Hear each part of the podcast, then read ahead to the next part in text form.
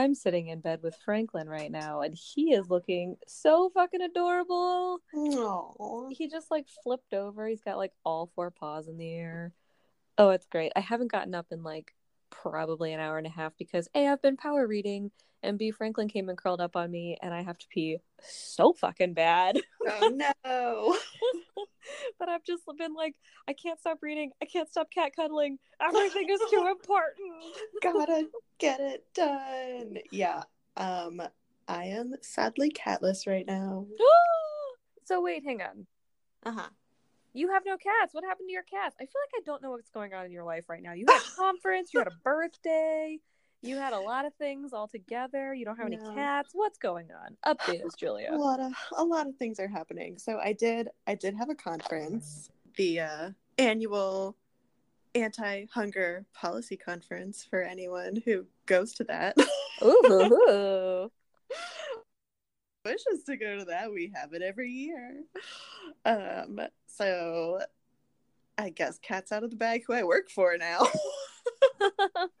well, Joke's on you. I don't actually work for the people who put it on. I mean, I do, but they're a parent organization. So it's put on by FRAC and Feeding America.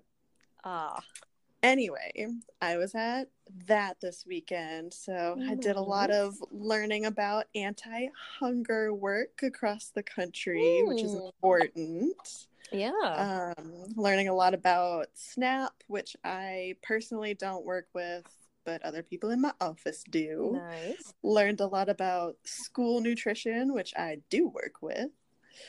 Yeah, and then we did some hill visits. So talking to our our friendly neighborhood representatives and sen- senators. or Wow, look at you, fancy I mean- bitch. not not that fancy. I was talking to their legislative aides, who, in my opinion, might even be more important to talk to because they're the ones dealing with specific policy portfolios. But oh, yeah, you also had a birthday. that yeah, that's right. I woo, completely ignored my birthday in preparation for this conference, and so I decided. Well, I decided I'm postponing it a month. Oh, okay. So I'm going to plan. Hopefully, I haven't even looked at the calendar. Is it March yet? It's not March. It's not March yet. Let me come up- You think I wouldn't have immediately said that it was my birthday month if it was March? All right, let me flip this calendar to March. So when is the 21st? Oh, the 21st of March is also on a Thursday. Okay, well, I can make that work. So I'm going to be celebrating my birthday on March 21st okay, fair. because I'm refusing to let my 30th birthday go by unmentioned. Yes, fair. oh my god, Julia, this is the first year as a child I was always so mad that Julia's birthday came first because I was like too dumb to understand that like even though You're you're, younger. older. yeah, I was like, I'm older. Why doesn't my birthday come first? So this is the It first happens every year. I know. I was like, and it never changes. Why? yeah, so congratulations. Your birthday will unofficially, officially become, becoming first this year. Thank you. My childhood self is very happy. yeah. So anyway, I still want to do something fun and self-pampering for my 30th birthday. I just like absolutely did not have time to deal with it Yeah. on my fair. actual birthday. So, yeah, but the good news is I worked all weekend long and so I get 2 extra days to use this month, next month. It's not March yet. To use in March. Oh woohoo! two extra days that don't count against my vacation time. So yay. That's nice. Um yeah, so I can make myself a nice little four day weekend and maybe go somewhere fun, like the beach. oh my god, do you want to come meet me in uh oh no, the 21st I think we we won't be near the beach, but for my birthday on tour we're actually going to be in Miami. Oh, how fun. Yeah, yeah, yeah. Um, oh my god, so tell us why so did you leave the cats with uh, mom and dad while you were at their conference? Yeah, so I went down on on Friday to Virginia and dropped dropped my poor cats off who are they're probably having a great time there. But it's not they're not suffering. No, no, I'm sure they're running around and well at least Junie is. Yeah. But I did so I I have been a little bit concerned about Mushu's weight. Oh no. He's he seems he seems like he's losing weight. Apparently Aw. he's he's not, but I made mom take him to the vet anyway. I was like, while I'm gone. yeah. And while you have him, uh, Yeah. okay, all of this is your responsibility now. Bye. okay, bye.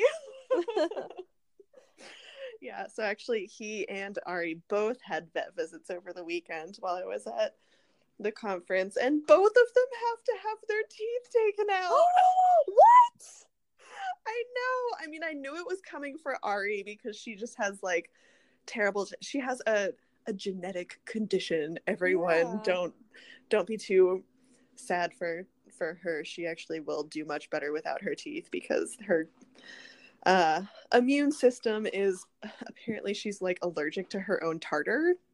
Oh, I didn't know So- that's what it was. That's Yeah, so her, her her immune system is uh acting out against the the plaque on her teeth so her gums are like constantly inflamed so she does actually need her teeth taken out or at least some of them Yeah. um but mushu's just getting up there in age he's just kind of kind of an old guy and so he needs Oh.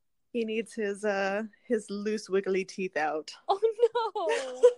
Poor loose Yeah. wiggly guy. poor loose wiggly guy but i did google it because i was like oh my god toothless cat like how will they ever survive and google assured me that cats actually do fine without their teeth Oh, okay. so i i calmed down a little bit and then looked at the price tag and panicked again and Oh. but now i'm back to just accepting and they will have they will have their teeth out and it will be fine and i will do a better job of taking care of the teeth that they have left after they have their extractions and deep cleaning Oh. Poor buddies. but yeah i don't know which teeth are coming out so i guess it'll be a surprise which teeth are coming out but i think at least mushu is losing his fangs Oh. yeah sad day That is sad. yeah yeah Oh, Yeah. when is that happening? uh so mushu i think is going in like the ninth maybe he's not i was hoping that they could get him in this week because i'm going back on either this friday or saturday to pick Junie up and i was hoping to pick Oh. toothless mushu up as well Oh. but it, it sounds like he doesn't have an appointment until sometime the next week so i'll go back or mom will come up i don't know somehow i'll get mushu back after he has his teeth removed but oh. he's staying for an extra week Oh, buddy. That's so Yeah. sad.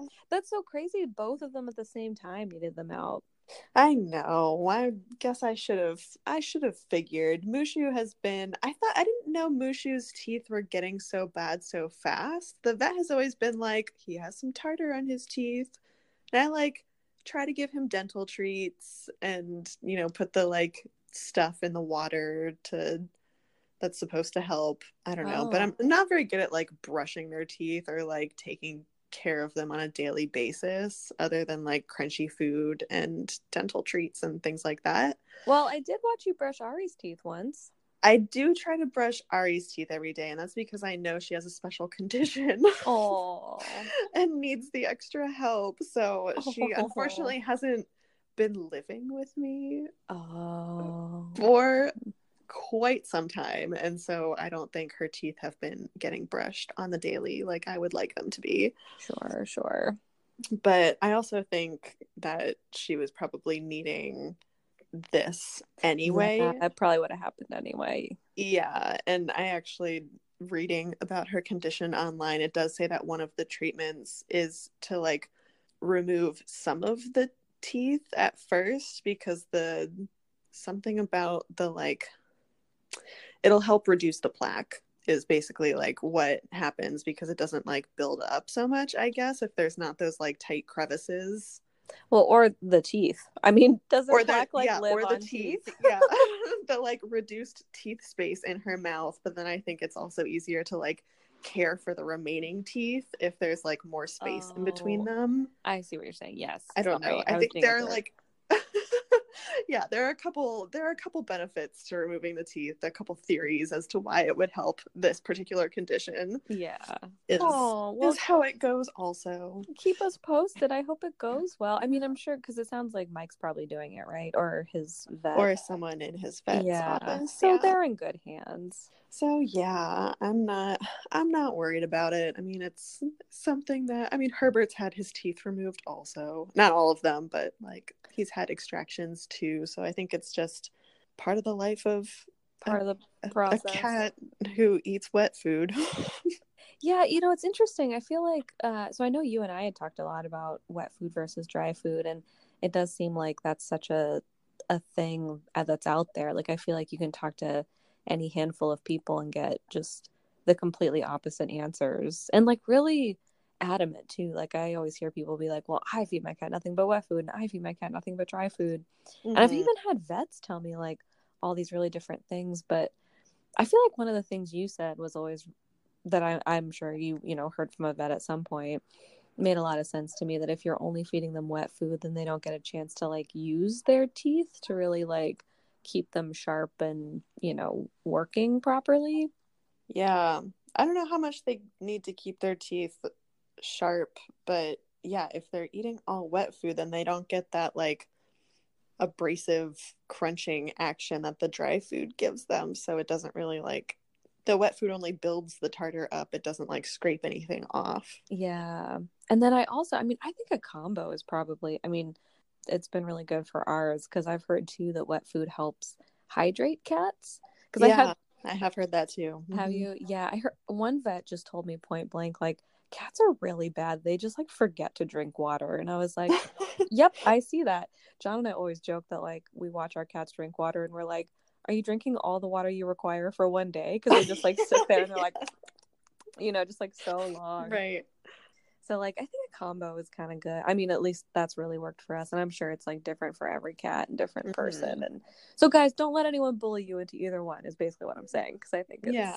Just do the best you can. Cats are pretty self sufficient. Exactly. so I don't think, I mean, as long as you're feeding them something, they're probably happy and healthy. yeah. Oh, well, keep us posted. I hope that goes well. I know it will, but just Yeah. let us know. Well, So- speaking of another cat that is, in... oh God, what was that? Sorry, that was my floor creaking. Oh my God, that was your floor. It sounded like you were opening a trap door. I just stepped on a particularly creaky floorboard. Did you become like a gang of the Scooby Doo mystery machine and just like open a like a No. floorboard? Sorry, I think that every time I walk around, I'm like, oh god, this is definitely coming out on the recording. Like it's so loud. That's the first time I've ever heard it. That was really, Really? funny. Okay, Yeah. Good because I walk around a lot and my floor is just like so loud. Oh, so you're doing chores while we're recording, huh? Yeah. yep. Fair. Oh man. Well, I was gonna say, um, that speaking of another cat that was, you know, ha- not having a really good time, Koko in these chapters. Oh my god. man, Koko's got some uh Koko got some action in this these chapters. Yeah, guys, a little bit. I feel like we should like tease it now and then go through the full chapters and then go back to it. Okay. maybe just like a teeny bit. Maybe we could just say, actually, it makes sense to say that, like, holy crap, you guys, in this section, Julia was right, and Koko does get to do his dead body dance. Dead body dance. Dead body dance. Oh, also, welcome to Paranormal Captivity, where you cat mysteries. Yeah, if you thought we were gonna be talking politics this whole time, sorry. or you're welcome. little bit of both. little bit of both. Um, yeah. So these chapters, holy crap! a lot happened. I was like, okay, so I feel like I should preface this and say that I I did a really bad job keeping up with the reading this week. And I not only power read, but I also this is so bad. I was reading like while I was driving. I was like doing all these errands today. And so I was like I had my phone like in my little like GPS holster, but I wasn't using GPS. I was using Kindle. so I was like flipping through and, and actually got through uh, it's terrible uh, someone oh god i should not admit to this on a recording but i was like reading while i was doing chores and then i was reading while i was like making dinner tonight and i basically just like read throughout my entire like day today yeah. and basically um the whole time i was like either out in public or like amongst people who didn't know what I was privy to with this book and I just kept being like, "Oh, oh god. Oh my god." You know, like gasping and being like surprised and like shocked and appalled and yeah, it's pretty great. Oh, I guess we should say too, um we are still in The Cat Who Could Read Backwards, which is Koko's origin story. Yeah. We met Koko for the first time. We did. We only met Koko for the first time. This is our third third episode of this installment. And we mm-hmm. only met Koko last episode. Well, last um last episode was my ridiculous uh, live reading of Julia's birthday poem.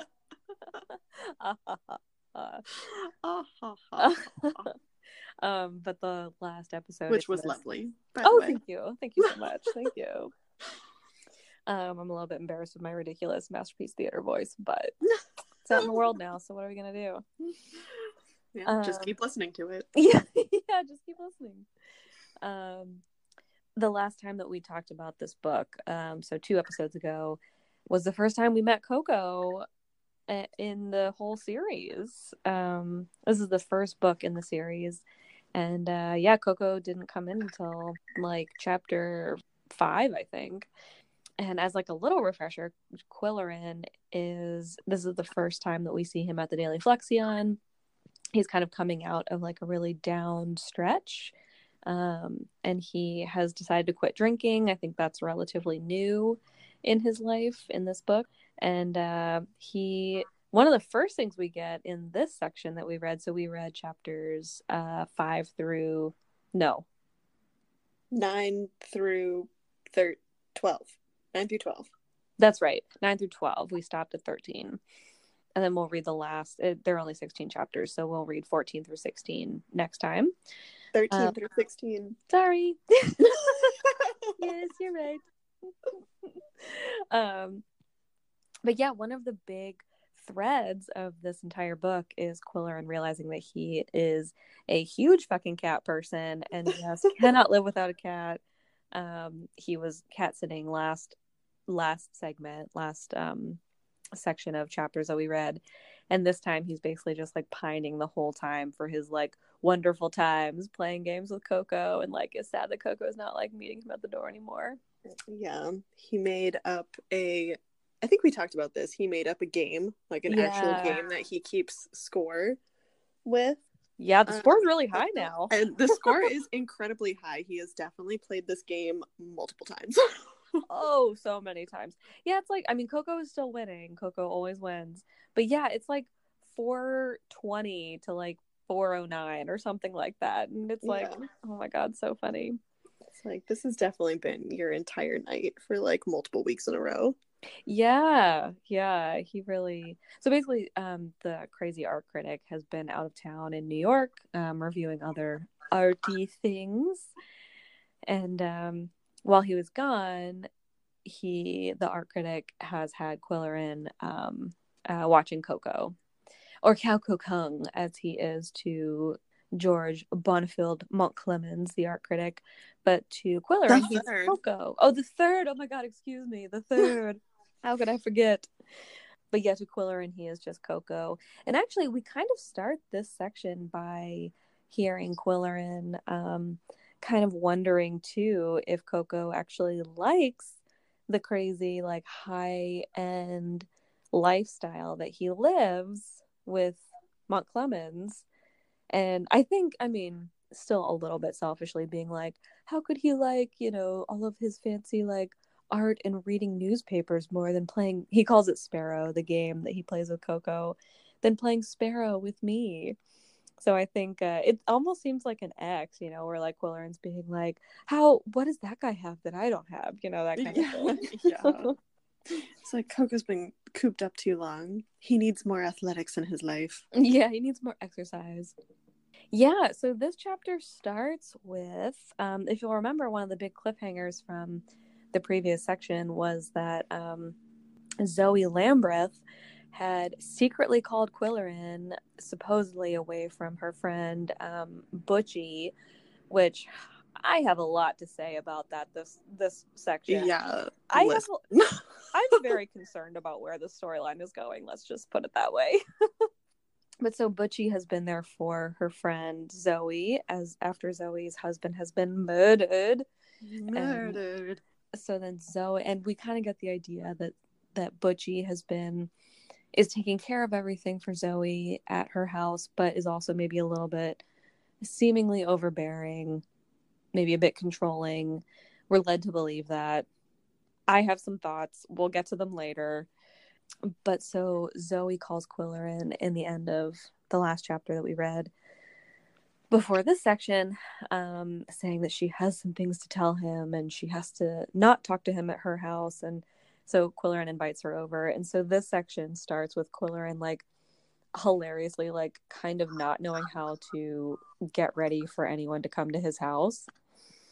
And so he like goes to the grocery store. He like go he like basically we spend like basically half a chapter following Qwilleran doing errands, which I guess what else is new? That just happens. yeah. But these are like legit like grocery store errands. yeah, it's like more inane than usual. yeah. But it was really funny because he did the the thing that I think we've all done at some point when you have like an important guest coming over someone that you want to impress and you are like going through the checklist of like okay what do i need and then you're like forget something and have to like go back and it's like a little bit of a like oh my god but what if what if they want this instead of that and so he does he definitely does that where he's like what do i what do i offer her food and coffee okay food what do i need like going to all of these stores like no that's too pretentious like no Yeah. that's too too full of you know chemicals and not like doesn't seem homemade enough so he finally settles on chocolate chip cookies which is a delightful choice Sure, it's a great choice. I actually just Great bought choice. John some chocolate chip cookies from Portland. Oh, nice Yeah. But Uh, yeah, it is funny. So yeah, and then once Zoe gets there, we see him uh not have any of the items that he selected for her used because she's too, yeah. you know, into her story and yeah she doesn't and- want the coffee because she's like gonna be too jittery. She's watching her calories so she doesn't want the cookies. She gave up Mhm. smoking so she doesn't want the cigarette. Yeah it's like all she has an excuse for like all of the things on the list. Doesn't want any of it. Yeah. And after she leaves, there was a great line that was like, and so we left Qwilleran with the same, like, I can't remember what it was, but it like went through an inventory of like everything that he bought. And it was like, she left him with the same thing that he had started with, basically. Yeah.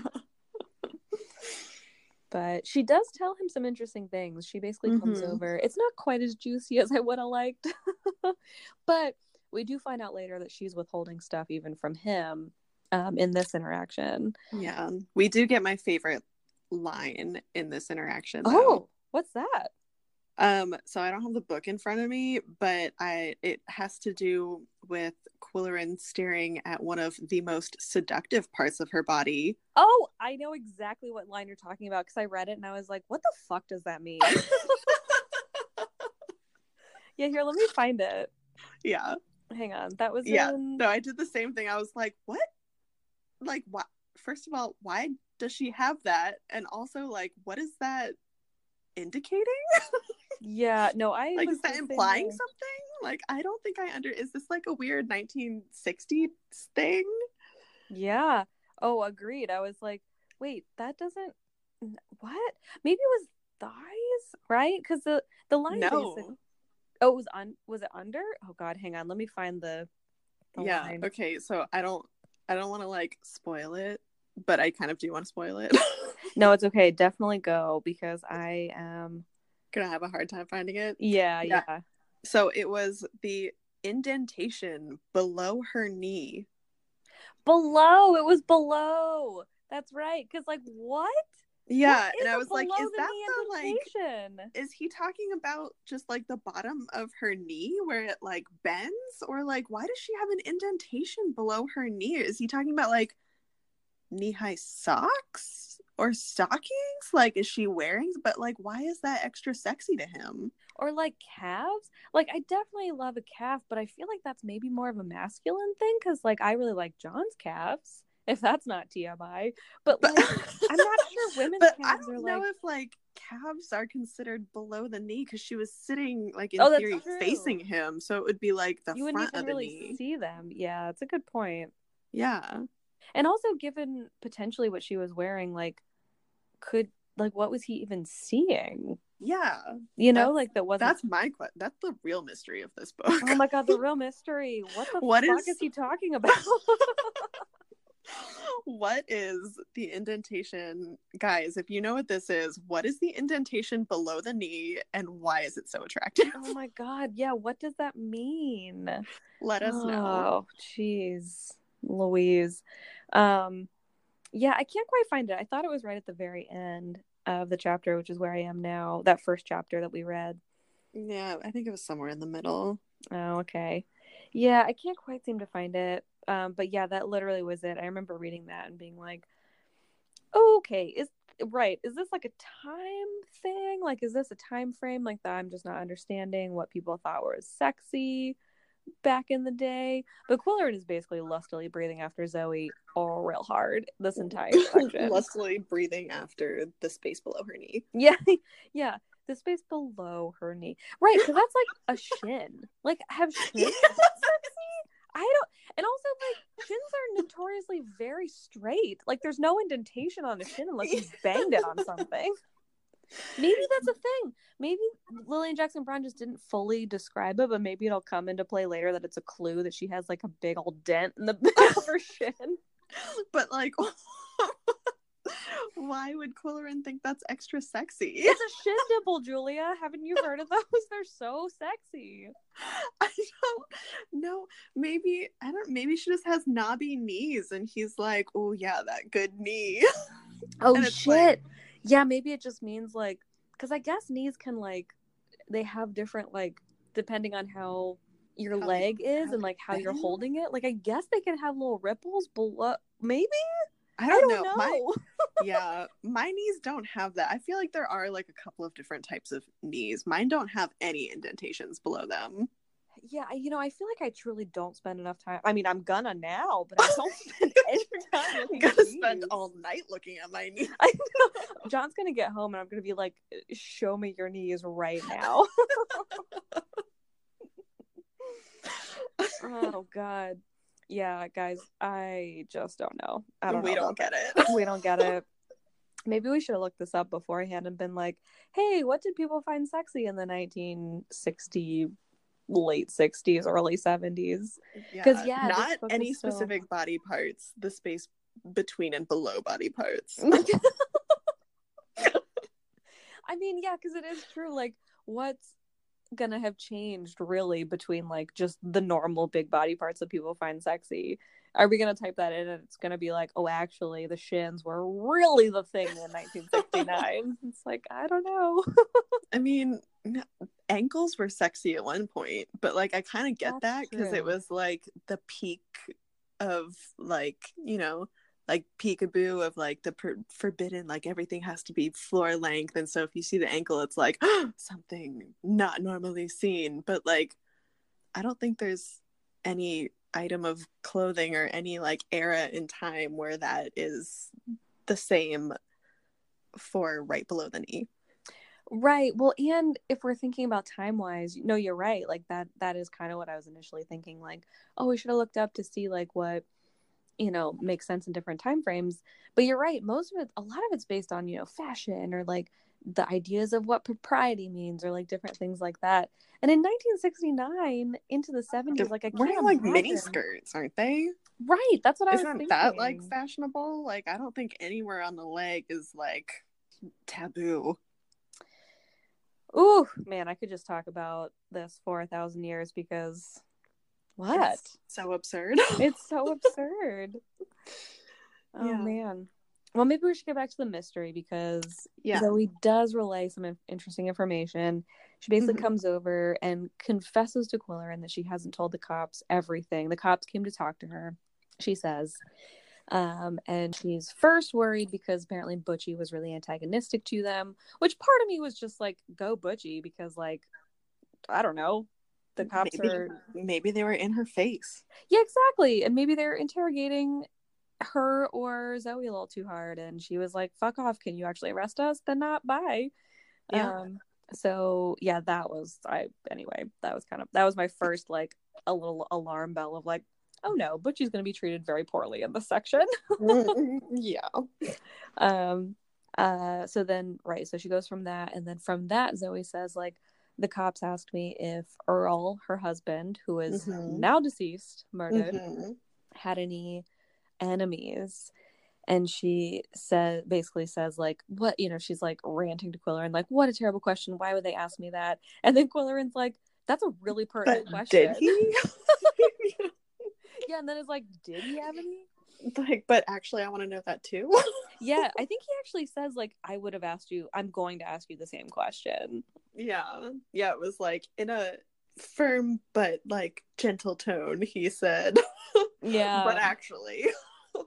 but so yeah apparently she tells Qwilleran what she hadn't told the police which was that fucking everyone hated Earl which I also was like the police probably knew that Yeah, that's kind of I think that's kind of just a question for like are there any like that stick out in your mind? You know, Yes, it's not right. necessarily like I'm sure if they've done their job right, they already know that he was a well hated member of the community. Right. It's also probably a test for her because she does say when she first gets there, she's worried that she's been followed, which seems a little bit far fetched, but who knows, could be true. And she Mhm. also says, like, oh, I wonder if people are listening into our conversation. And Qwilleran's like, no one's here except the cat.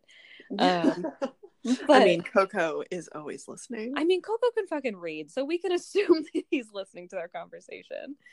But yeah, so she is already a little paranoid, and she's saying things like, you know, d- you know, is very conscious of who is around her and who's listening. So she's already a little bit concerned about that, and she's also in that same way concerned that the cops are suspecting her. So it is also true that like it could have just been a tactic too of the police. I mean, I, I am not a cop, nor have I ever been through any sort of interrogation training. But I wonder if, like, you know, their way, you know, what Lilian Jackson Braun at least is writing of the cops having asked her these questions, it could have been a way of being like, hey, we already know this, but like, if you're like, this is like a way for us to discern, like, if you're holding anything back from us, or if you, if it doesn't line up with what we already know, then like maybe we could think of you as more or less of a suspect. You know what I mean? Yeah, I guess maybe. But like if she were gonna be more of a suspect, like if she were the actual murderer, wouldn't it make more sense to be like, oh yeah, everyone hated him, like everyone but me. Look at other people. Yeah, I ah, that's true. That's a good point. Well, either way, she she definitely seemed like more of a suspect at the beginning of this section that we read, and then at the end, I mm-hmm. was there was just too much going on. I was like, oh well, bye. yeah. yeah, yeah, a lot happened. A lot happened in this section. yeah, she does. I'm trying to think of other like what else does she tell Qwilleran? Oh, No, she did have that like I mean, go ahead. oh no, I was just gonna say I just remembered the monkey painting. Oh yeah, the monkey paint painting was important, but that wasn't that wasn't her. That was totally Qwilleran. I was gonna say like she did have like that like she came in being like we need to talk alone. This is important, but she didn't actually have like very important things to say. No, she really just wanted Qwilleran to ease her conscience. To be honest. Yeah, I think she just wanted to like complain about her current situation and to like have someone listen without like probably without offering advice because it kind of sounds like Butchy is trying to help her in a way that would be like problem solving you know? And it doesn't sound like she really wants her problem solved right now. She just wants to like talk at someone. Yeah, agreed. Which she definitely did, and then which also led Qwilleran to realize that he had that there was an inconsistency in some of the things that he had seen in the gallery, uh, the Lambeth Art Gallery, the first time he went versus the time he Mhm. went when the body was there, which was interesting because he basically realized that uh, there was a painting of a ballerina, right? Mm-hmm.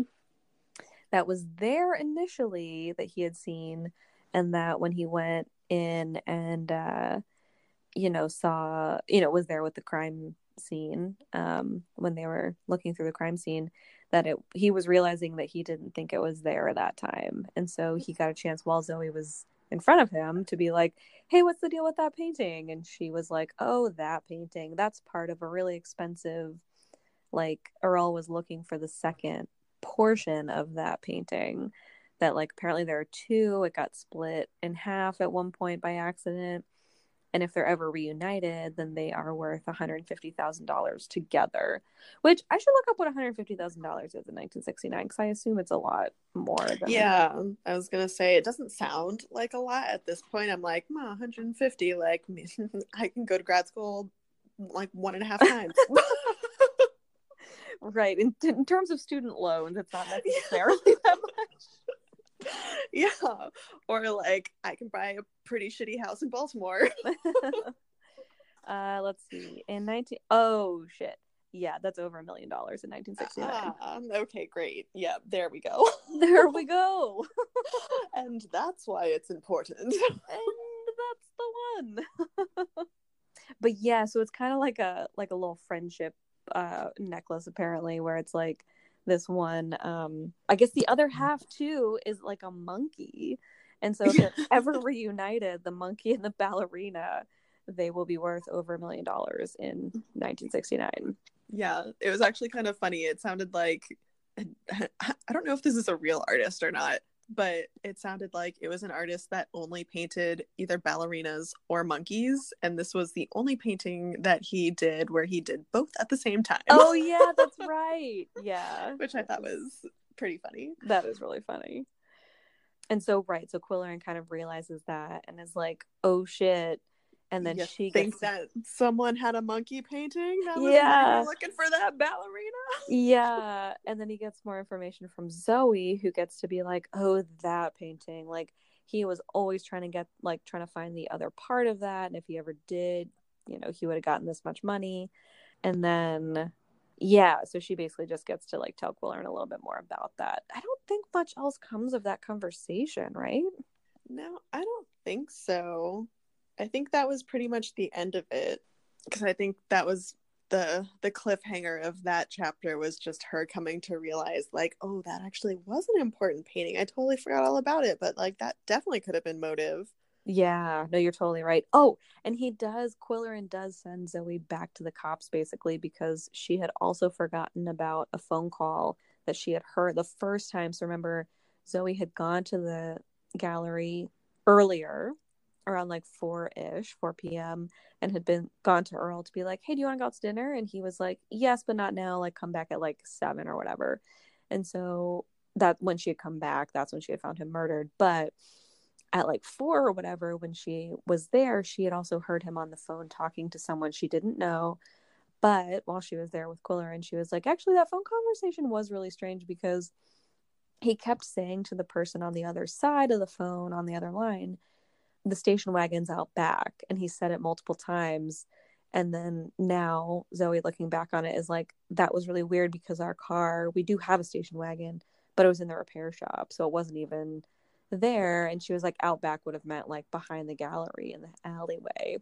And she was like, I don't know that there was ever a car there. And Quillerin was like, well, couldn't it have been another dealer or another artist or like someone else? Because Zoe basically says, like, everyone has station wagons in the art industry because you have to move a ton of paintings or whatever. And she's like, I don't know. I came in from the front and then the side. So I, I never was in the back. Or no, she came in the back the second time and she didn't see anything, but the first time she didn't know. So that basically kind of points to the fact of like maybe someone else was there when she was there earlier or maybe someone else had dropped something off earlier or something else some someone else being involved Yeah, no, I I concur. oh yes, yes, yes. Um, okay, so what's next? Um, so the next chapter, I actually I can't remember which which chapter is which, but I think the next chapter is maybe when he's when Mountclemens gets back. Oh yeah, I think so because Qwilleran is like so sad that Koko doesn't meet him at the door. Yeah. yeah, he's like, Where's my buddy? Oh, yeah. It's like my friend. He's not here. Yeah, so Mountclemens gets back in this chapter, um, and Qwilleran finds out because Koko's not at the door to greet him. yeah, so he he goes up, and it, I don't think anyone had um, given Mountclemens the news while he was away in New York because no one could reach him. But uh, Qwilleran goes up and is like, "Listen, I've got some bad news." Yeah. About one of your friends, and Mountclemens is like, I don't have the brain space for this. I don't care. Yeah. Basically, He's, he basically like, is like, I'm gonna go take a shower. Bye. Yeah. Um, and he does come back later and invites Quiller to to dinner or drinks or whatever he invites him to. Um, and they do talk about it a, a little bit more. But yeah, Mountclemens does not seem to to be that concerned yeah, he seems like a big weirdo about it. Yeah. And I'm trying I'm trying to remember if anything like important came from that conversation. I kind of don't think it did. I don't think it did either. That I mean, it is the conversation where Mountclemens points Qwilleran into the happening. Oh right, it might have just right been like a plot point, and oh, I was gonna say something that gives away the later part but yeah, right. It might have been partially a plot point to get him to the happening. Yeah. Um, so apparently there's this event that happens like what, what once a month or once every so often that a bunch of artists are invited to and Mountclemens is like, "Oh, I don't go to these things. It's just like a waste of money or whatever, but this invite will get you in for free. You should go." Yeah. So Qwilleran does, but he actually I think he goes through a couple of errands before he gets there. Yeah, he has like he keeps joking with like himself and Arch Riker that he had like such a big day because he like he interviews Butchy. He decides to go to the mm-hmm. school where mm-hmm. she teaches and he interviews Butchy, which everyone's like really happy about. And like he, I don't think anything really comes in like interesting wise of that. He also oh, there was actually something interesting that came. I can't remember what where this came from. I think it might have come from Zoe, but it came from somewhere else too. Yeah, I think I know what you're gonna say. I think it first came from Zoe, and then Mont mm-hmm. Clemens said it in a different way. Oh, okay, yeah, but we we do learn that so Zoe wanted Qwilleran to interview Butchy because she wanted him to do like a human interest piece to help her out to kind yes. of like get people more interested in her work because apparently she had been kind of like in the the lineup to get this like big contract for doing like a sculpture somewhere. I can't remember the details about it, but it was like a $50,000 which if $150,000 is over a million, then like $50,000 probably would have been like a several hundred thousand. Yeah. T- today's money, several hundred thousand dollar like contract for this piece of artwork that someone had commissioned some um it was a shopping center. oh, a shopping center. That yeah. Some shopping center was commissioning for, you know, a, a giant sculpture yeah. Um, but last minute she had lost it to someone else. Yeah. Um, and I can't remember who did they blame Mountclemens for that? They blamed someone for that. No, so Zoe initially talked about it and just was like, I feel so bad for her. This happened. It really set her back. She was so upset about it. Mm-hmm. And then when he mentions that, so basically in that dinner with Mountclemens or that dessert, I think it's like dessert drinks mm-hmm. um, with Mountclemens, they like Qwilleran is like, but what about this person as the murderer? And Mountclemens is like, no, because they're too artsy, is like basically always her answer.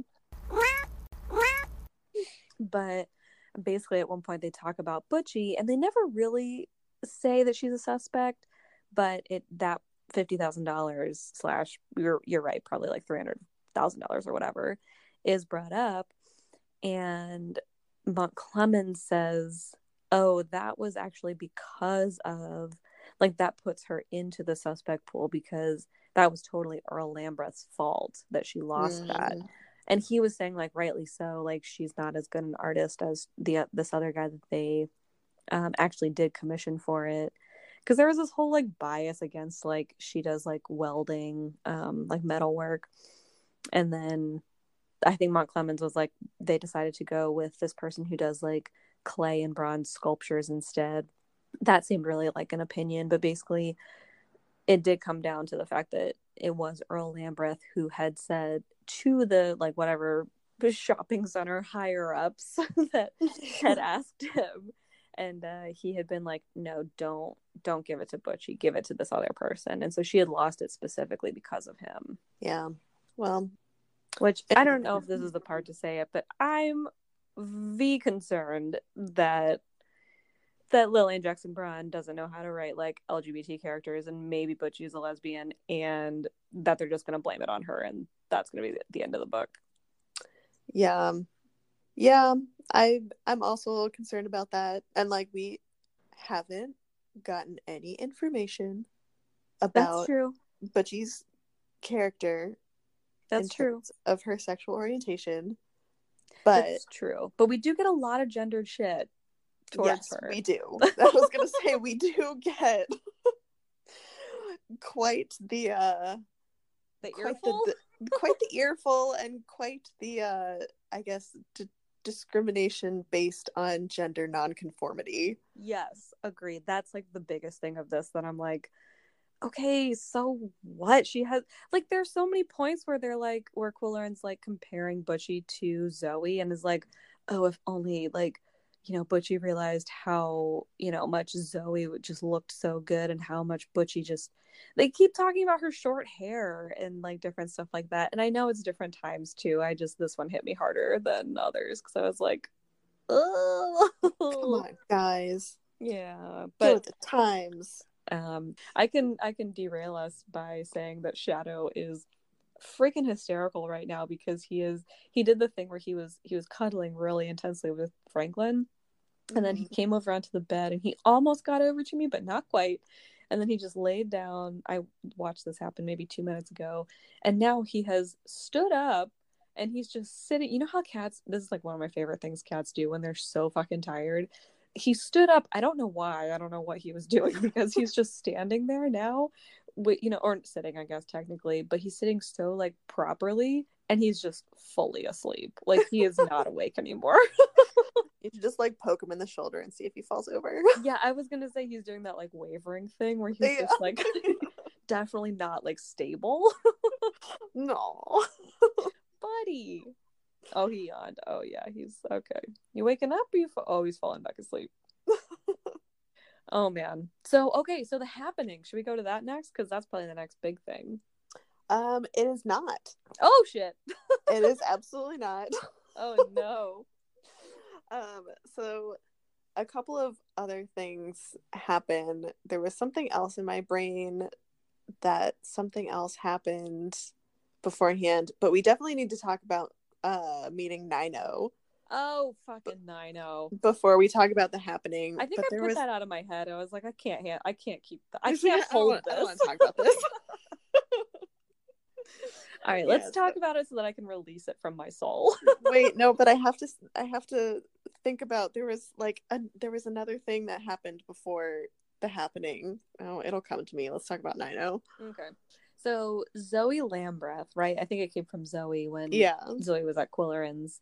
Um, Zoe just like super randomly was like, "Do you know about Nino?" and it's like specifically like it's spelled Nino, but she pronounced and it, then Lilian Jackson Braun notes that she pronounced it like Nino, and uh, Qwilleran's like, I, "What the fuck is a Nino? I don't know what that is," and then Zoe is like, "He is this genius, visionary, blah blah blah." she describes his art. It turns out that it's really it's some it's the um, art that Qwilleran has seen in the Lambeth Gallery. Also, side note, it sounds a lot like what Mom makes for us sometimes when she's trying to get rid of our shit, and she just like glues a bunch of our stuff like, together. together, right? Like, drives a stake through it and is like, "Here you go, skewer your shit." A hundred percent. Oh my god, Julie and I for one Christmas, they're actually really cool. Our mom glued like yeah, I have mine.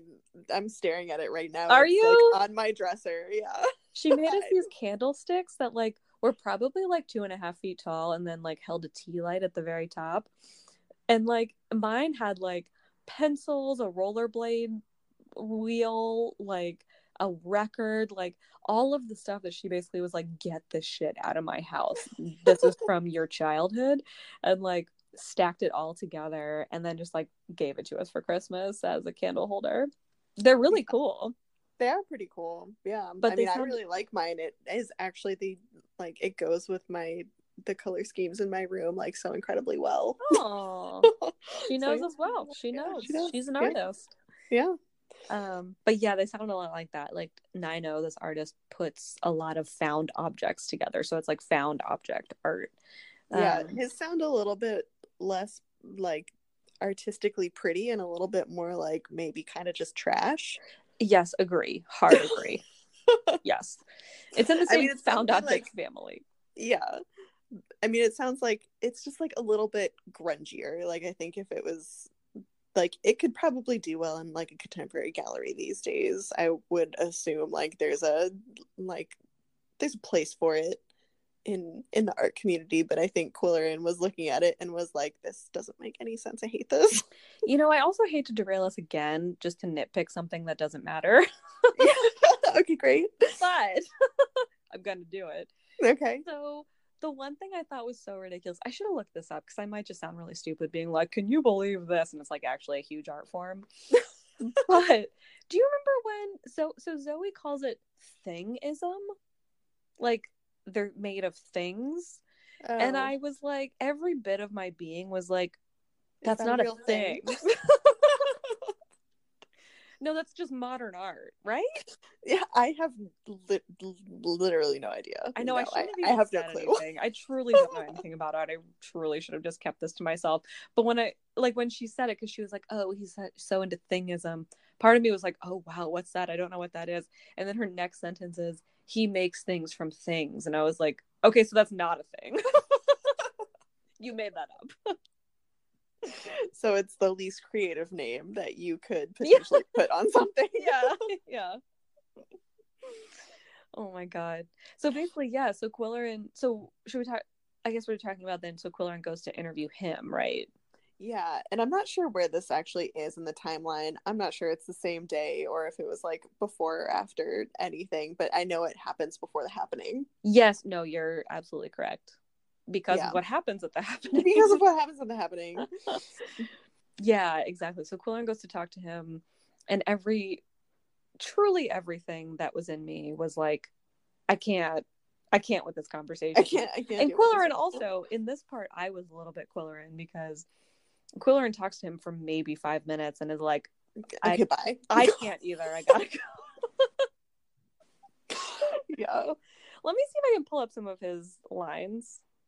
Yeah, he he just like so when Zoe was describing him, Qwilleran was like, ah, yes, yes, he has a beard, right? She was like, oh my god, how did you know? Yeah, yeah.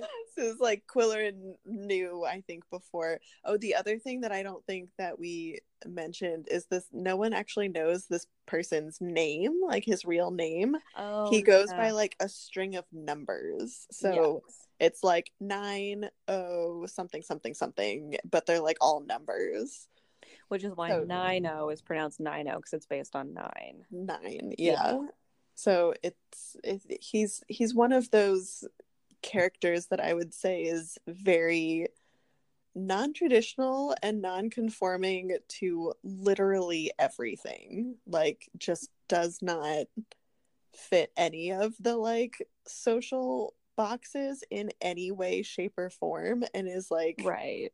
just kind of in his his own world which i think is why so many of the well maybe not so many but i think is why he's seen by people in the art community as such a genius because Yeah, that's fair. it is his art is from a mindset that is very hard to grasp by the the average everyday human That is true. And, you know, respect to that. That is a good point because, you know, when his name is being told to Qwilleran, it's being told in the sense of like, he, you know, doesn't want to, he doesn't want even to be beholden to the idea of names or the alphabet or things like that.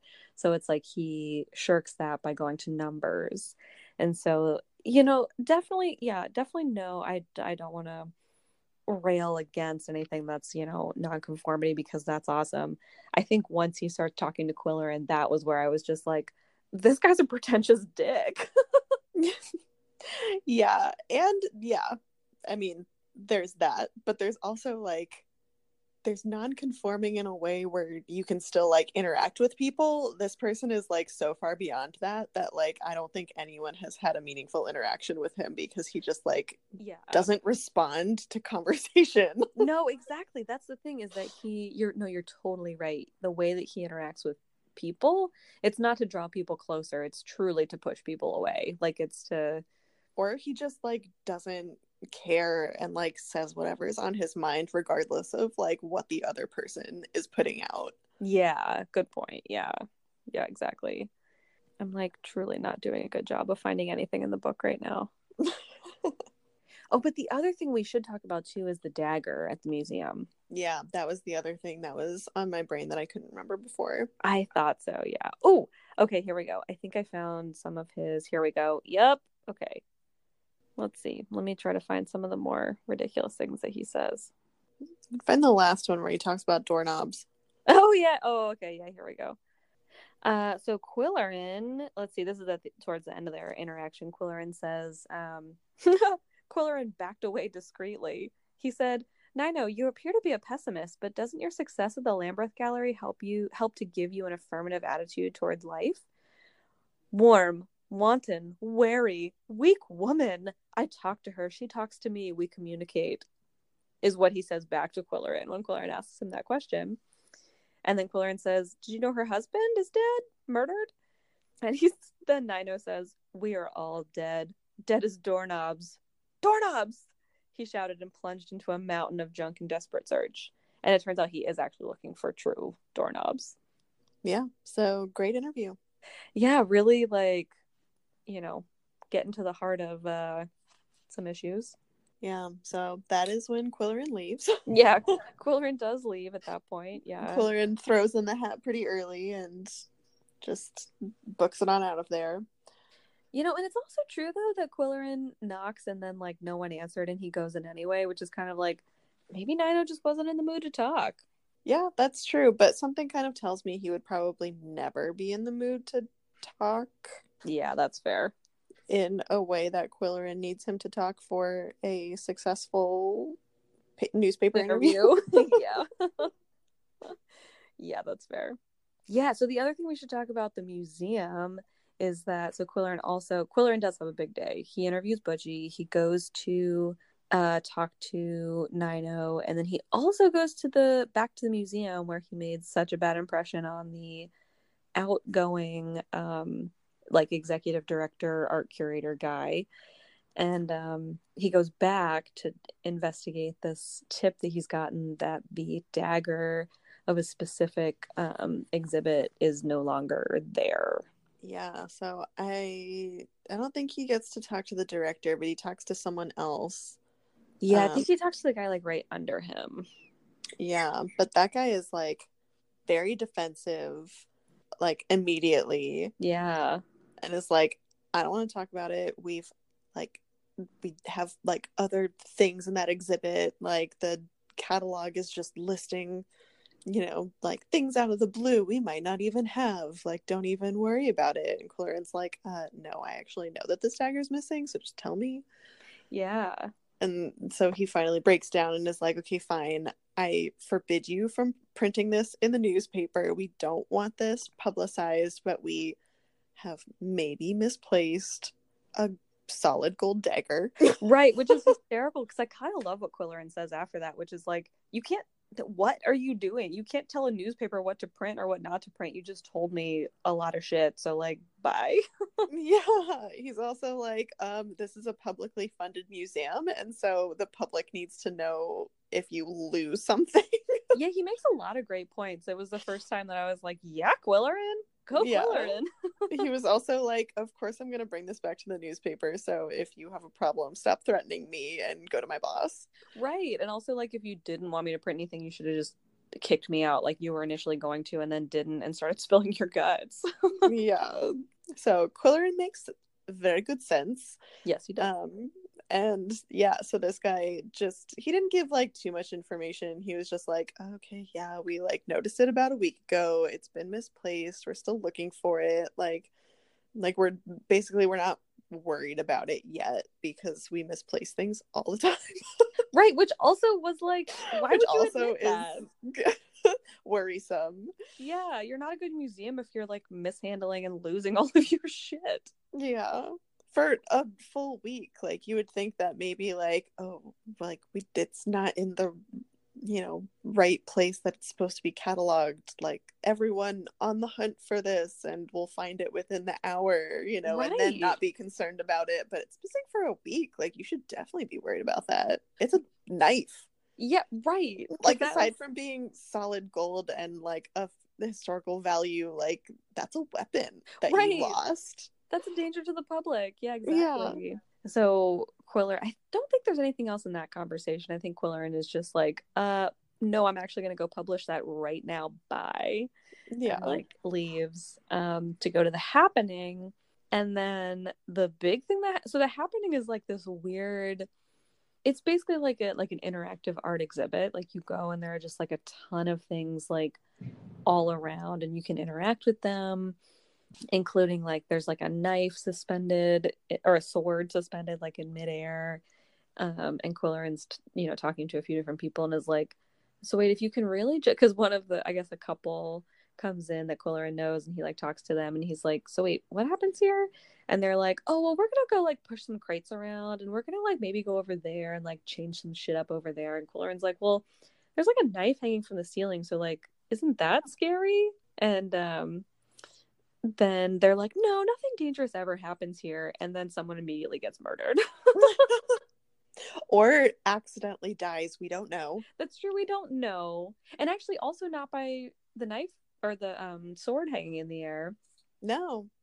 it turns out so now i feel bad because i shit talk nino for the last like 25 minutes poor nino actually dies sorry everyone um he he brings his new thing creation his thingest creation Number Dude. 37. number 37 to this happening and butchy apparently is putting it on so which everyone is kind of like oh we're surprised that butchy like had this here because she kind of like hates him and she hates the idea of his like success or whatever because he gets like more recognition than she does and then yeah so his whole new thing that qwilleran thought saw him working on in the studio is at the happening and so both butchy and nino are up in the middle of the like kind of uh, what like in the scaffolds right Yeah, like on like a catwalk or something.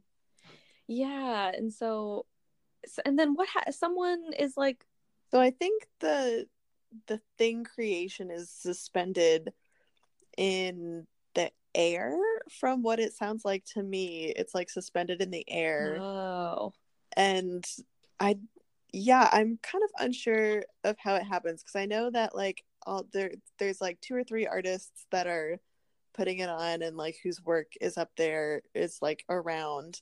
So it's Nino Butchy and like I think there might have been like one or two other people in there, but they're like up high watching from above. oh gotcha And so it sounds like at some point and in the night people are kind of like, you know, running around like tugging on things and like grabbing stuff and at some point they kind of turn to his thing and it sounds like it's being pulled from where it is down. And so yeah he was you know got a little uh, upset and wanted to save it and so he like the story at least that we hear is that he was kind of reaching to try to grab it and save it from where he was and lost his footing and fell like however many feet from his high perch Oh, I think I got confused because I think it. I thought that it fell on him. I don't think it fell. I mean, it could have fallen on him, but I got the sense that it was falling and he was trying to save it and he fell also and it was just like a really high fall. No, you're probably right because I was, as we know, speed reading and the reading while I was driving. So I'm going to defer to you for all of the real facts here. Okay. Well, I think that's that's what happened. Yeah, I think you're right. So, R.I.P. Nino. Oh. I'm so sorry I just made fun of you. Yeah. Um, you also still seemed like a douche. Yeah, he he was definitely quite a quite a character, but not a very important one in the story. True. Yeah, which Sorry, was interesting because as soon as he died, I was like, "Oh, that's interesting." Like, I wouldn't have thought, like, I wouldn't have thought that he would have been right, like a big enough character to die, yeah. and then almost instantly. Well, I guess there is there anything else before the next thing that I'm about to dramatically reveal, like irresponsibly. Ow, Shadow. Um, sorry, Shadow's like so, clawing me. Oh, um, we do have another another run in with uh Zoe. We don't actually see it though, or like we're not there in the interaction, but um we do have like a conclusion to a bunch of mysteries while Qwilleran's at the bar. While Qwilleran's at the bar. You might have like sped read past this. yeah, you might need to remind me. so at at one point, so that we like we have a bunch of mysteries going on, like a little little things going on that Qwilleran has questions about. And so he's like built this up into this big mystery, this big, like, kind of everything's tied together. We need to like figure this out. And so Oh, that's right. I do kind of remember this. Yeah, so he goes and he's talking to to Arch at the bar and he's like, "Yeah, and what about this like then you know this ballerina painting with the monkey and this like knife that's missing from the museum and like all of these things are like are happening and we need to figure this out. And arch is like well you need to like focus on your job. Like you haven't even written the article that you're supposed to write. Like you need to do that first. Like leave the sleuthing to the police. Like don't worry about it. But Qwilleran's like kind of worked himself up. Yeah. And then you know as they're sitting there like they people come in and are like oh and we've solved this mystery and like oh we've solved that mystery like don't worry about this. So like the dagger was found like in someone's safety deposit box or something right. like that because he was like studying it and like went to travel and didn't want to lose it so it was like locked away in one of his cabinets. And the the painting was found in like a similar situation in like a storage unit or something something think those might have been the two the two big ones do you remember if any other mysteries were tied up in that one yeah, I can't quite. I think you're right. I think that's I I think that does ow. Oh my god, Shadow. I need to I really need to cut his nails. Um Yeah, I think that's it cuz I just remember him being very like kind of smug and like telling everyone like oh all these things nothing adds up but like there's a mystery afoot and then yeah, yeah everything kind of comes crashing down around him and then he goes home no, he well, he gets very d- despondent and actually orders himself a drink. That's right. Oh my god, he almost falls he, off like, the wagon. Almost falls off the wagon because he's like he'd like had all of these things in his head that he was I think he was getting really excited about and like really wanted to figure out and then yeah, it all comes crashing down and he gets like really really depressed, really despondent and is like, "Well, what do I do now? Like what's the point even? Like this, you know, I think probably the article that he's supposed to be writing is not very exciting to him. So he was yeah. getting kind of excited about his job for the first time. Um, and it turns That's out that true. like things were easily explained away. But he was saved by the call. Zoe calls the bar and asks for him. Oh, that's and, right. And yeah, it's maybe so implied he... that they have sex. I don't think so. Oh, you don't think so? Oh, okay. No, I don't think so. I think it was implied that it, she was like a a reason for him to leave the drink. You know, like her oh, okay. The the call from her was like as exciting as the mystery to him, you know, it like immediately lifted his spirits. Oh, okay. So, so, he left the drink, left the bar, went and like had dinner with her, I think. And it didn't really oh, like you don't dinner. You don't, yeah, you don't see them at dinner. It was just like, oh, he had like a nice dinner with her and like now he's heading home.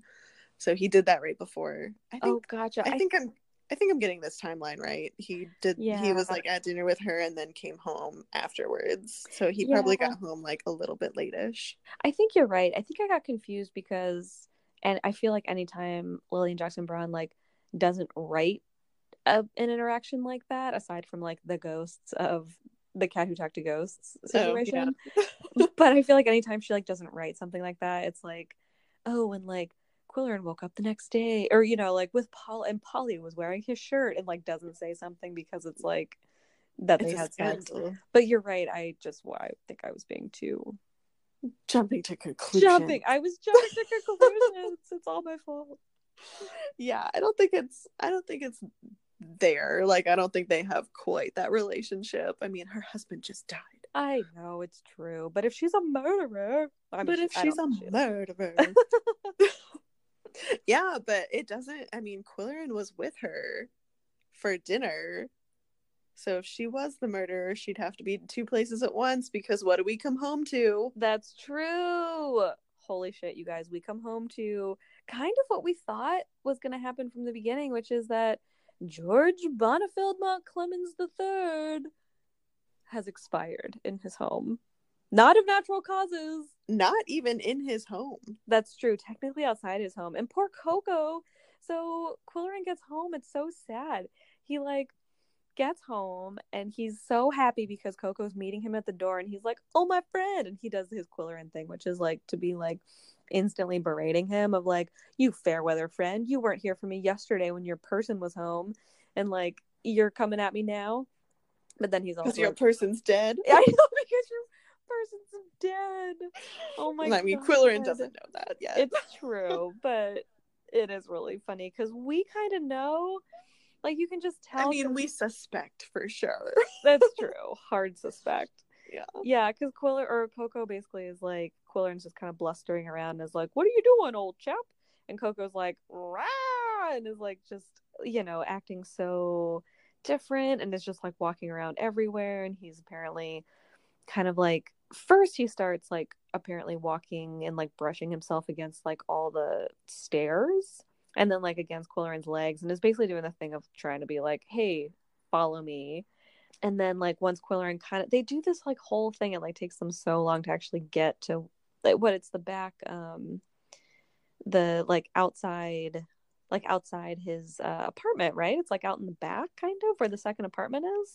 Yeah, it kind of sounds like I could be wrong, but it sounded to me like it was a, like almost a uh like a fire escape, like a back Yeah. exit from the second floor to like an area of the yard that you can't get to from the outside. Yeah, yeah, that's right. So like maybe like an like an outdoor corridor that you can only get to from the back like top staircase fire escape thing. Yeah. No, that makes sense. Yeah, because he does tell the cops when the cops come. Um, because and also as a small side note, he has a hard time deciding who to call first, but he does call the cops first, and then the Not the newspaper, newspaper. yeah. Um, but when he does call the cops, he does tell them like you have to come in through the front door. You can't reach it through the back. Like, uh, like it sounds like you might be able to. Yeah, which they don't listen to and try to come in the back anyway. They're like, yes, they come in the front after they decided that the back is truly locked. Yeah. Yeah, so yeah, we don't- I mean, we don't know what happened. We just know that Qwilleran opened that back door and looked down and was like, mm, "Yep, he is definitely dead down there." So it kind of seems like he was just lying. And it doesn't say. Do you remember if it said if there were like pools of blood anywhere, or if there was like any indication of how he died? You know, that's interesting. I don't think there was actually any. Yeah, I don't think there was either. I think he was just very obviously dead. Yeah. I think so too. I think it was maybe at the most that maybe he was at a strange angle too that it might have looked. But I, I honestly don't think they even mentioned that. I think I was just imagining that. Yeah. Yeah, I guess I kind of assumed that he was probably pushed down the stairs. That's what I assumed too. I assumed he had fallen. Yeah. Or fallen. Yeah, maybe he just tripped. We don't know. It could have just not been a murder. Yeah, Nino and Mountclemens could have not been murders. They could have been accidents. We have no idea. Sorry, yeah, I actually didn't mean fallen. I meant like pushed because murder. Because murder. Because murder. Yeah, but wouldn't that be like an interesting twist? Like only the first one's a murder and all the other ones are just like freak accidents. Well, I mean, it could be. I mean, granted, I don't think any of these are freak accidents, and I hope she Yeah. really does tie them together because that would be more Yeah. vindicating. Yeah, I don't But- either, but they could be. They could be, and I wonder if too, maybe there could be one of those things where like maybe the first two are murders and Mountclemens had done the first two and then maybe, you know, died by suicide himself after the fact. Or, you know, there Mhm. are a couple of ways that it could come, you know, still be a mystery and connected, but also not all murder. I'm not sure. Yeah. I mean, maybe it wasn't a suicide. Maybe he did two murders and then just like died because he cackled too hard at the top of the stairs and like threw his head back and did a little tumble. All right, you know what? All the money on that. I'm gonna say right now. Vegas his- odds, that's the one. He did his his evil villainous cackle too hard and overshot and just, you know, accidental death. He expired by Disney villain syndrome. oh man. You know what's really funny is that while I was reading it, when we got to Mountclemens being dead, there was a point where I was like, Oh, I have such a theory and I can't wait to tell Julia. And it clearly wasn't good enough to even fucking remember because now I'm sitting here like, Yeah, I don't know what that was. I'm what was that? Bye. Yeah. Well, the thing I'm really worried that it's going to be, I'm really worried that it's going to be revealed because someone at one point did say, like, oh, we think Butchy, like, has a crush on Zoe. And I was like, it better not be some fucking trope where the, where Butchy is, like, just, like, in unrequited love with Zoe and is just, like, murdering a bunch of people. Because that theory has been floated already and I am unhappy with it. yeah, that would be, I mean, it would be fitting with the 1960s I time guess it frame, but it certainly wouldn't make the book time appropriate these days. It definitely wouldn't be the ending that ages well. no, it also Shall wouldn't be say. as interesting. Like- yeah, it wouldn't be. that just doesn't i mean i guess in the same way that like we it just especially now like that doesn't ring true and so maybe that's playing into it too but part of me is like no it's just so much more i don't know there, there just would be so many more like interesting layers if it was like uh, yeah i don't even know Yeah. Well, you know who has been like in theory traveling, I guess, but like obviously and suspiciously missing i know who you're gonna say the past couple chapters. Please say it for me because I forget his name. cal halapay That's the one. oh we work as a team together but not separately oh my god yeah part you know and cyclically like i think that's another reason why it wouldn't be as good if it wasn't him or even sandy like i was kind of thinking too maybe that's what i was actually thinking earlier of like it would be really Yeah. interesting if it was sandy yeah. Oh, because we do actually see her yes in this book with Tom. oh my god literally Tom- it's no it's like literally the john doe of names like you're i don't know why you don't get it because it's like you don't remember it's john smith julia it's like the most bland and memorable of all names It's like the name they give dead bodies oh sorry i shouldn't poke at you because you really are just bad at names I'm so bad at them. I don't Oh, know. It's true. It's I knew really it great. was like I knew it was the John Doe of names, but all I could think of was Tom Hardy. Excuse you, Tom Hardy is an excellent name, and I will not hear him badmouth on this podcast. How dare you? Oh, poor Tom Hardy. but it's a memorable name because I know it. Oh, oh, oh, I see. Yes, sure. oh, so don't don't be offended, Tom Hardy. I remember your name. That's true. If anything, it truly is the one name that you remember. So it's honestly a compliment. but it is like the, obviously the most generic name I know because it's the one I think of. It's not even that generic. I feel it's like It's not. Oh god. Oh, anyway, so funny.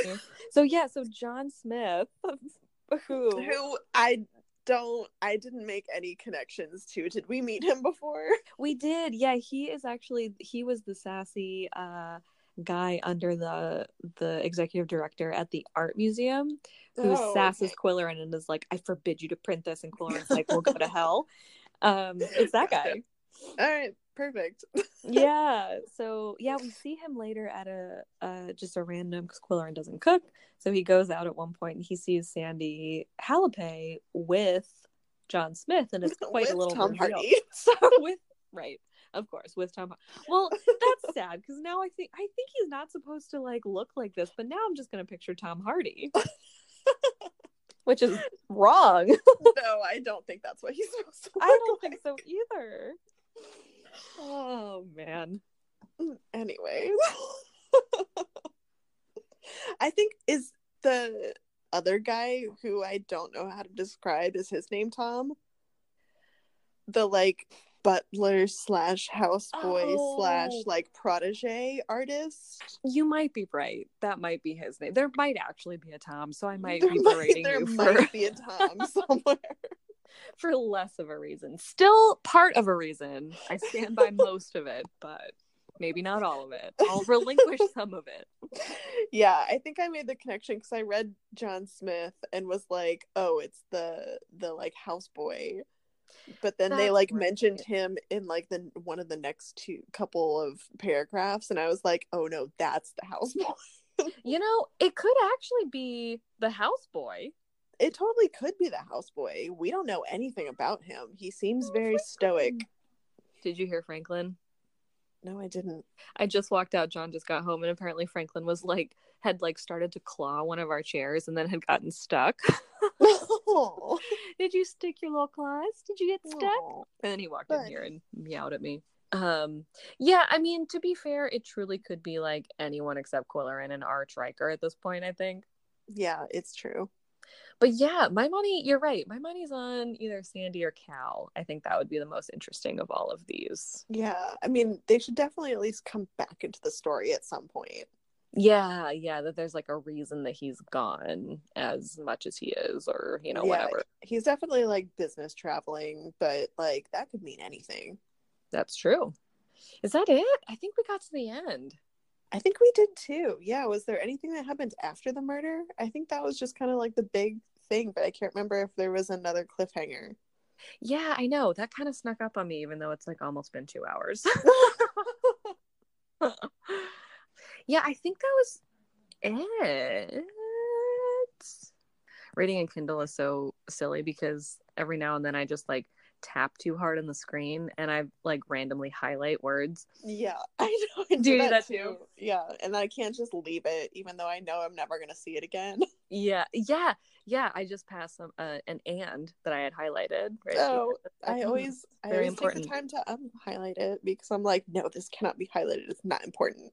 I'm not sure I actually know how to unhighlight. I just only know how to accidentally highlight. That's fair. Um, let's see. 13. Oh, shit, that's 13. We haven't read 13, have we? We have not. Oh god, I went too far. I must have highlighted something in a section I didn't even know. Jeez. Oh, no, it's just the end where Koko's um doing his dead body dance. Hmm. So he does the dance that we know from the cat uh, most of the books I think, but definitely the cat who saw red. And Qwilleran just like picks him up and runs, I think, while the police are investigating. And then I think there's a bit here. Hang on, let me reread this just to make sure. Because there is a point where the officers are talking to Qwilleran, and I think they're talking about how his body looks. Hmm. Um, let's see. oh yeah, the downstairs who lives downstairs, no one is for storage. Qwilleran told them at first I thought he'd fallen down the steps. They're treacherous, but he's lying too far from the bottom. Looks like a body wound, they said. Looks like it might have been a knife. Oh, I forgot that they said that. Oh. Upstairs, the cat arched his back and made long legs and stepped lightly in a pattern of ever narrowing circles. Which, remember, that's also the way that Qwilleran described it later when, um, in The Cat Who Moved a Mountain, the mountain dwellers did that circular pattern that was like, remember the like, they were trying to give good energy to people who Mhm. needed it. Yeah. I didn't realize that his dead body dance was similar to that. I thought it was just his like clue dance. Yeah, I think the the dead body dance is tail straight up and like walking in a circle around the dead body. Uh, kind of yeah. like a little prancy. yeah, and that maybe he, even though now he's not in the area of the body, he's still doing it. hmm But I mean, this is so. Yeah, that was the end of our chapters this week. But um, the I'm assuming starting next, you know, starting from this moment, this is when Qwilleran acquires Koko. Yeah, I mean it's not official yet, but it may as well be. yeah, because he at least is going to be taking care of him until anything else is official. But yeah, Ooh, I wonder if Qwilleran even volunteers for it. I wonder if it's just written into the will and Qwilleran like has to take him. oh shit, that'd be really funny. Yeah, I mean, I'm sure he'd be happy about it because he seems pretty attached to Koko already. But it'd That's be really true. funny if it was like, and my cat I bequeath to this like newspaper man that I've known for like five days. Honestly, I kind of hope so because the whole tone of this chapter or these chapters in particular were just so funny related to Qwilleran because he just like so he he's obviously like such a it's just such a perfect combo of like him being kind of grudging at like being forced to take care of Koko and then being so fucking attached to Koko that he's like I love this so much. I hate that I was forced to do this. I love this so much. And like then this is like the that was obviously like the the chapters before but this these chapters are very much like the like I loved that so much and I don't have that anymore you know and like Mhm. it just would be so funny if like the way that he got Koko was similar to that of like he obviously really wants Koko for himself but if it were forced upon him in the same way that these errands were forced upon him yeah, I'm sure he'd be grumpy cranky, about it Cranky about it. yeah Oh man. Well, guys, tune in next week for our conclusion. It could truly be anyone at this point. We've made our guesses. I mean, mostly everyone else besides Qwilleran. yeah. Um, but yeah, thanks for listening. We hope you like it. And uh, yeah, come back next week. Yeah, I'm really enjoying this book, even though, oh my god, this book is dead to me if Butchy did it at the end. um you can find us on social media. Want to find us on social media? We are paranormal captivity pod on instagram and paranormal pod on twitter. Um we're also on patreon. If you want to support us on patreon we're so so grateful for that. We have a goodreads account a little book club if you want to join that and follow along with the chapters that we're reading. And i think that's it happy in between your real birthday and your fake birthday julia Oh, thank you. and uh happy end of the week to everyone else because we're That's definitely true. not posting this on Monday when we should be. That's true. That's true. We are shaking it up a little bit. So- yes. Happy happy end of the week and happy almost weekend. yeah, happy almost weekend. He put a funny emphasis on that that I liked. and I guess we'll see you all back on Monday at our regularly scheduled time next week. that also means I need to read very quickly. Yep. Okay, bye. okay, bye.